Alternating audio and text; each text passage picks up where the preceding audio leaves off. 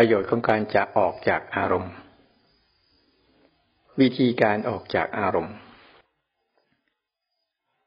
อารมณ์ เป็นสิ่งที่ทุกคนควรรู้จัก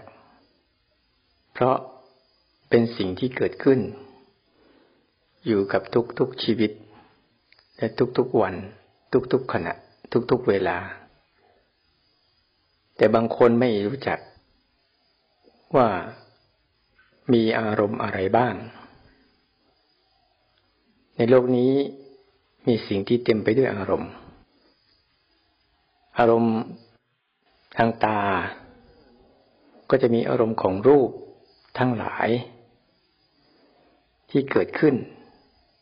ที่ตาเข้าไปเห็น ในรูปชนิดต่างๆ สีสัน รูปลักษณ์ของแต่ละรูปภาพ ที่ปรากฏ นี่ก็ถือว่าเป็นอารมณ์หนึ่ง ที่เกิดทางตา มีลักษณะหนึ่ง ที่เป็นความโดดเด่นของมัน อารมณ์ตัวที่สองก็คือ อารมณ์ทางหู ที่เป็นลักษณะของเสียง ที่เกิดขึ้นอยู่บนโลกนี้ มีการปรุงแต่ง เสียงต่างๆ ที่เป็นไปโดยธรรมชาติ กับเสียงที่มนุษย์ทำขึ้น เป็นเสียงเพลง เสียงพูด เราจะเห็นได้ว่าระดับของเสียงที่เกิดขึ้น จะเป็นเสียงสูงเสียงแหลม ที่มันมากระทบกับหูทั้งหมด ก็เป็นลักษณะของอารมณ์อย่างหนึ่ง ที่มีอยู่รอบๆตัวในคนทุกคน อารมณ์อีกอันหนึ่งที่มีต่อมาก็คือ อารมณ์ของกลิ่น ที่มากระทบกับจมูก ทุกๆครั้งที่กลิ่นที่เกิดขึ้นโดยธรรมชาติ หรือกลิ่นที่มนุษย์สร้างขึ้น ที่มากระทบกับจมูกมนุษย์จะหวั่นไหวไปกับกลิ่น กับอารมณ์ทางกลิ่น จะเป็นกลิ่นหอมกลิ่นเหม็น อะไรต่างๆ เมื่อไม่รู้จักอารมณ์นี้ก็จะหลงไหล อยากได้ จนต้องเสียทรัพย์สินเงินทองเสาะแสวงหามา อย่างเช่นกินน้ำหอมเป็นต้น บางขวดราคาเป็นแสน เพื่อต้องการที่จะให้เกิดอารมณ์ทางจมูกเท่านั้นเอง นี่ก็เป็นอีกลักษณะหนึ่ง ที่เกิดทางจมูก ที่มีลักษณะโดดเด่นเฉพาะมัน ที่ไม่เกี่ยวกับอารมณ์ของรูป ไม่เกี่ยวกับอารมณ์ของเสียง เป็นลักษณะไข่ลักษณะมัน ต่อมาอารมณ์ของรสที่มากระทบกับลิ้น นี่เราก็ถือว่าเป็นอารมณ์อีกอันหนึ่ง มีอาหารการกิน มีรสชาติต่างๆที่เกิดขึ้น จากธรรมชาติปรุงแต่งขึ้นมา รสกล้วย รสทุเรียน รสมะม่วง รสเงาะ รสลำไย รสลิ้นจี่ หรือรสขนมที่มนุษย์ได้ปรุงแต่ง จากการอาศัย วัสดุดิบจากธรรมชาติ มาผสมผสานให้เป็นรสต่างๆ ที่เราทุกคนปรารถนาและหลงไหลสาะแสวงหา ที่จะเสวยรสอันนี้ ที่มันอร่อยอร่อย แต่บางครั้งรสนี้ก็จะเป็นอีกมุมหนึ่งที่มันไม่อร่อย นั่นก็คือรสเหมือนกัน ที่เกิดขึ้น แล้วมนุษย์ทุกคนเมื่อไม่รู้จัก ก็จะหลงกอบโกย บางคนยอมเสียเงิน ที่จะกินอาหารสักมื้อหนึ่ง ที่เป็นหมื่นเป็นแสน เพราะต้องการแค่ อารมณ์ของมัน คือรสที่มากระทบกับลิ้น ที่เป็นลักษณะโดดเด่น มีลักษณะเป็นเฉพาะตัว ในทางลิ้น จะเป็นเปรี้ยวเป็นหวานเป็นมัน เป็นเค็มเป็นเผ็ดเป็นจืด นี่ก็ถือว่าเป็นอารมณ์หนึ่งที่มากระทบกับลิ้น อีกอันหนึ่งคือกาย กับสิ่งที่มาถูกต้องกาย อันนี้เป็นสิ่งที่มนุษย์ ไม่ค่อยได้รับรู้ ไม่ค่อยได้รู้สึก มักหลงไปในอารมณ์นี้ และจมอยู่กับอารมณ์นี้เป็นทุกข์กับอารมณ์นี้ ทุกๆอารมณ์เป็นทุกข์ทั้งหมด แต่โดยเฉพาะอย่างยิ่งอารมณ์ทางกาย ที่เกิดจากสัมผัส ที่เป็นทั้งฝ่ายที่รู้สึกทำให้เกิดความชอบใจสัมผัสกับเสื้อผ้าที่นุ่มที่เรียบสัมผัสกับที่นอนที่นุ่ม สัมผัสกับอากาศที่เย็นสบาย สัมผัสกับความรู้สึก ที่เป็นสิ่งที่ทุกคนปรารถนาและใคร่แต่ในทางร่างกายนี้มีสิ่งที่มากระทบกับมันมากมาย มีทั้งสิ่งที่ทำให้เกิดความรู้สึกว่าเป็นสุข และมีทั้งสิ่งที่อารมณ์ที่ทำให้เกิดรู้สึกถึงความเป็นทุกข์ เช่นร้อน ปวดเมื่อย หิวกระหาย เจ็บอุจจาระปัสสาวะ หรือแม้แต่การเป็นโรคเป็นไข้อะไรต่างๆ ที่มากระทบกับร่างกาย เวลาเราปวดหัว ปวดฟัน ปวดตามร่างกายต่างๆ นี่ก็คืออารมณ์ ที่คอยดับมากระทบกับร่างกาย ความหิว ความกระหาย นี่ก็เป็นอีกอันหนึ่ง หรืออีกมุมหนึ่งก็คือ เป็นอารมณ์ที่ทำให้เราเกิดความสุขที่เราต้องเสีย เงินทองในการสร้างความสุขความสบาย ให้กับสิ่งที่มากระทบกับร่างกาย ที่เราลงทุนไปติดแอร์เพื่อต้องการความเย็น แต่เมื่อมันเย็นมากไปก็ต้องติดฮีเตอร์ เพื่อทำให้เกิดความร้อน เพื่อปรับให้มันเกิดภาวะที่ผัสสะที่สุขสบาย แต่ผัสสะเหล่านี้ มันก็เป็นแค่ช่วงขณะหนึ่ง ที่ทำให้เราลุ่มหลงไป โดยธรรมชาติ พระพุทธเจ้าท่านเรียกว่ากรรมคุณ ที่มีอยู่ในโลกนี้ที่ธรรมชาติปรุงแต่งทำให้มนุษย์ทั้งหลาย อยากมีชีวิตอยู่ อยากอยู่บนโลกใบนี้ ทั้งๆทที่มีความทุกข์บีบคั้นมากมาย เพราะด้วยความไม่รู้จักอารมณ์และหลงเข้าไปในอารมณ์ จึงทำให้เกิดการยึดติด เสาะแสวงหา แล้วก็ยื้อแย่งกัน อีกอันหนึ่งซึ่งเป็นอารมณ์ละเอียด ที่เป็นความคิดนึกที่เป็นธรรมอารมณ์ มีทั้งความรู้สึกที่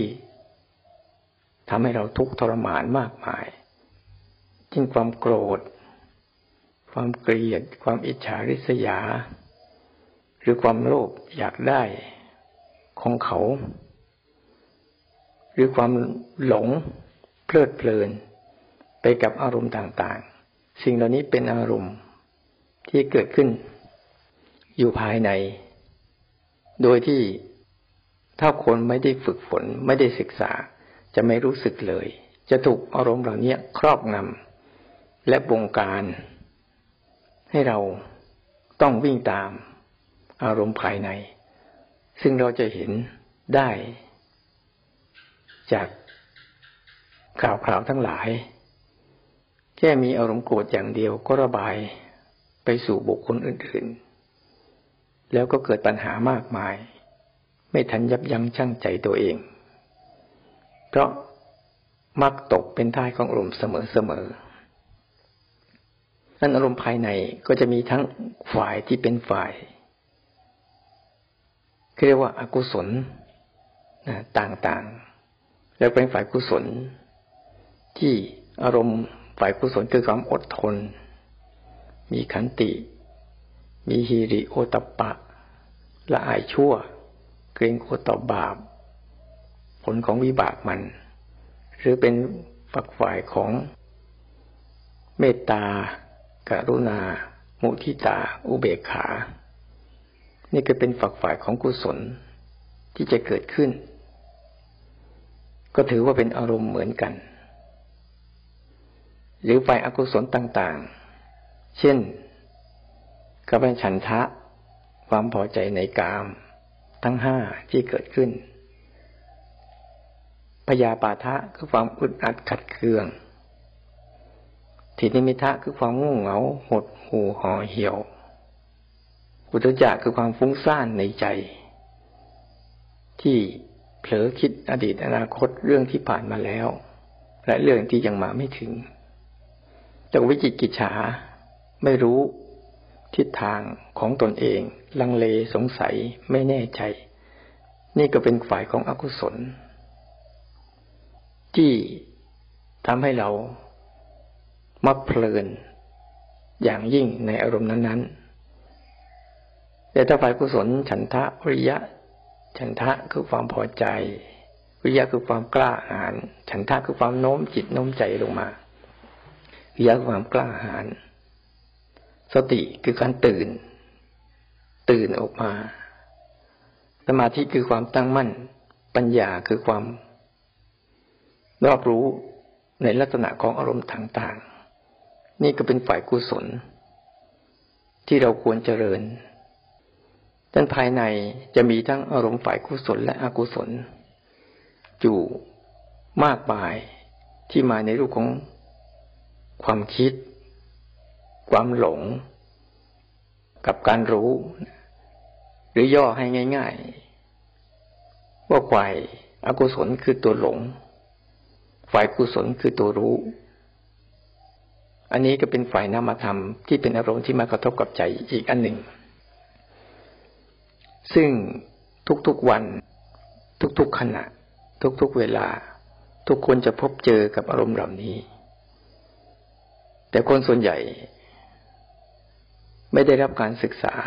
ไม่ได้รับการเรียนรู้ มีแต่หลงไปกับอารมณ์ แต่ถ้ารู้จัก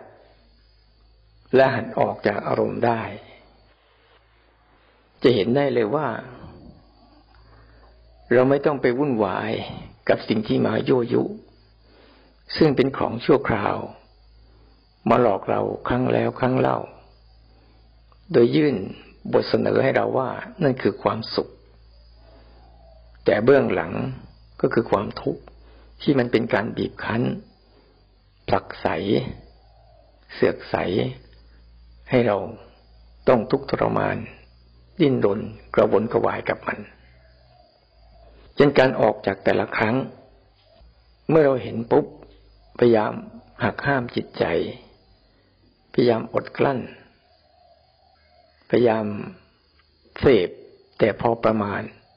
เสพแต่ไม่ติด เพราะเราจะไม่สามารถปฏิเสธอารมณ์นี้ได้เลย แม้เขามี แต่เราก็จะไม่ยอมหลงเข้าไปไปเป็นทาสนั้นการจะต้องฝนฝ่ายในการ มาศึกษาและเรียนรู้ เพื่อหาทางออกจากอารมณ์ ถ้าบุคคลใดก็ตาม ไม่พยายามที่จะออกจากอารมณ์ ก็เหมือนบุคคลนั้นกำลังสร้างกรงขังจิตวิญญาณของตนเอง ในทุกเรื่องราว ในทุกๆขณะ โดยเราไม่รู้ตัว เพราะอารมณ์ทั้งหลาย ที่เกิดขึ้นมาแล้ว เมื่อเราหลงไปติดกับมัน หลงตกเป็นทาสของมัน มันก็จะบีบคั้น แล้วก็พยายามให้เรากระทำด้วยทางกายกรรมวจีกรรม มโนกรรม ส่งผลให้เป็นวิบากกรรม ทั้งเดือดร้อนทั้งตนเองและคนอื่นการได้รู้จักอารมณ์ทั้งหกนี้ จะทำให้เรา ได้เข้าใจและอยู่เหนือมัน ได้อย่างปลอดภัย ส่วนวิธีการศึกษา ที่เราจะรู้จักอารมณ์ทั้งหกนี้ เราจะต้องมาส่งเสริมฝ่ายกุศล คือตัวรู้ในเบื้องต้น ให้รู้จักลักษณะของอารมณ์ แต่ละอย่างให้ได้ ให้เท่าทัน ถ้าเราจะออกจากมันให้ได้ วิธีการคือ เราต้องแบ่งอารมณ์ทั้งหกนี้ออกเป็นสองส่วน เรียกว่าส่วนภายนอก กับส่วนภายใน หรือภาษาที่เราเข้าใจ เรียกว่ารูปและนาม ในส่วนภายนอก นี้จะมีอารมณ์ทั้งห้าเกิดขึ้น เช่นตากระทบกับรูป หูกระทบกับเสียง จมูกกระทบกับกลิ่น ลิ้นกระทบกับรสกายกระทบกับสิ่งที่มาสัมผัส อารมณ์ทั้งห้านี้ จะเกิดขึ้นอยู่ตลอดเวลา และอารมณ์ทั้งห้านี้จะไม่มีความคิด เพราะเขาคิดไม่เป็น ตาหูจมูกลิ้นกาย สิ่งเหล่านี้รูปเสียงกลิ่นรสสัมผัส สิ่งเหล่านี้คิดไม่เป็นดังนั้นเราต้องเอาจิตเอาใจเรา มาตื่นที่จะรู้ลักษณะของมัน โดยปราศจากภาษา แต่เป็นการพาใจสัมผัส พาใจสังเกต พาใจลักษณะของมัน พาใจไปสัมผัสความทุกข์ความสุขของมัน นี่คือส่วนหนึ่งที่มันเป็นอารมณ์อยู่ในปัจจุบันเป็นหลัก ที่จะเกิดขึ้นตลอด 24 ชั่วโมงเป็นการภาวนาของเรา ถ้าเราไม่ตื่นขึ้นมา อยู่ตรงนี้ เราก็จะไม่เท่าทัน เพราะว่าอารมณ์ทั้งห้าเมื่อกระทบไปแล้ว จะไปเป็นกลายไปเป็นอารมณ์ภายใน ที่เป็นความคิด อยู่ตลอดเวลา ที่ปรุงแต่งเกิน จากสิ่งที่มันเป็นอยู่ เป็นความโลภความโกรธความหลง ความอยาก อันนี้เป็นส่วนของภายในที่เรียกว่านาม ที่คอยดักปรุงแต่ง อยู่เรื่อยๆ ที่ส่งผลมาจากกระทบที่เป็นอารมณ์ภายนอก ส่วนนี้จะเป็นส่วนของอดีตและอนาคต และจะเป็นส่วนของความคิด ที่คอยปรุงแต่งกระตุ้นจิต ให้ฮึกเหิมอยากได้ อยากมี อยากเป็น หรือไม่อยากได้ ไม่อยากมี ไม่อยากเป็น มันเป็นความอยากที่มีตัวอารมณ์ของตัณหา คอยดักบงการอยู่ นั้นเราต้องแบ่ง สังเกตให้ชัดในโลกของสองส่วนนี้ ส่วนภายนอกกับส่วนภายใน เราจึงจะรู้จักวิธีที่จะหลุดพ้นจากอารมณ์ได้ โดยการฝึก ให้เราตื่นรู้ ทีละขณะ ทีละขณะ ทีละขณะ กับอารมณ์ปัจจุบันเป็นหลัก แล้วก็แอบสังเกตศึกษา ลักษณะของอารมณ์เหล่านั้นไปด้วย เมื่อศึกษาบ่อยๆ สังเกตลักษณะบ่อยๆ จะเห็น ลักษณะของทุกๆอารมณ์ ไม่ว่าจะเป็นภายนอกหรือเป็นภายในก็ตาม เกิดขึ้น เป็นทุกข์ เปลี่ยนแปลง ไม่เที่ยง แตกสลายเมื่อหมดเหตุปัจจัย แตกสลายดับไปเป็นอนัตตา อยู่ตลอดเวลา หาสาระ หาที่ยึดเกาะ หาที่เหนี่ยวรั้ง หาประโยชน์ไม่ได้ เป็นของชั่วคราว เป็นเหมือนความฝัน เป็นเหมือนหยดน้ำเหมือนเหมือนฟองน้ำที่พร้อมที่จะแตกได้ตลอดเวลา ถ้าเราเรียนรู้เห็นโทษ ของมันอย่างชัดเจนแล้ว จิตใจเราก็จะจางคลาย จากการยึดติด สิ่งเหล่านั้นเช่นเราต้องมากระตุ้นตัวสติ คือตัวระลึกรู้ทีละขณะ ตัวสมาธิ คือตัวตั้งมั่น ตัวปัญญาคือตัวเรียนรู้อย่างมีอุเบกขา ไม่เอาผิดเอาถูก ไม่เอาดีเอาชั่ว รู้ตามที่เขาเป็น แล้วก็ตัวความอดทน นั้นเราต้องใช้ศรัทธา วิริยะ สติ สมาธิ ที่เป็นฝ่ายกุศล แล้วก็ปัญญา เอามาเป็นเครื่องมือ ในการที่ทำให้เราได้รู้จัก เช่นในภาคของการที่ฝึกฝืน ที่เราจะดำเนินต่อไป จะเป็นภาคของการที่จะทำให้เราต้องใช้ขันติคือความอดทน เป็นตัวนำกล้าเผชิญ กล้ายอมรับ กล้าเปลี่ยนแปลง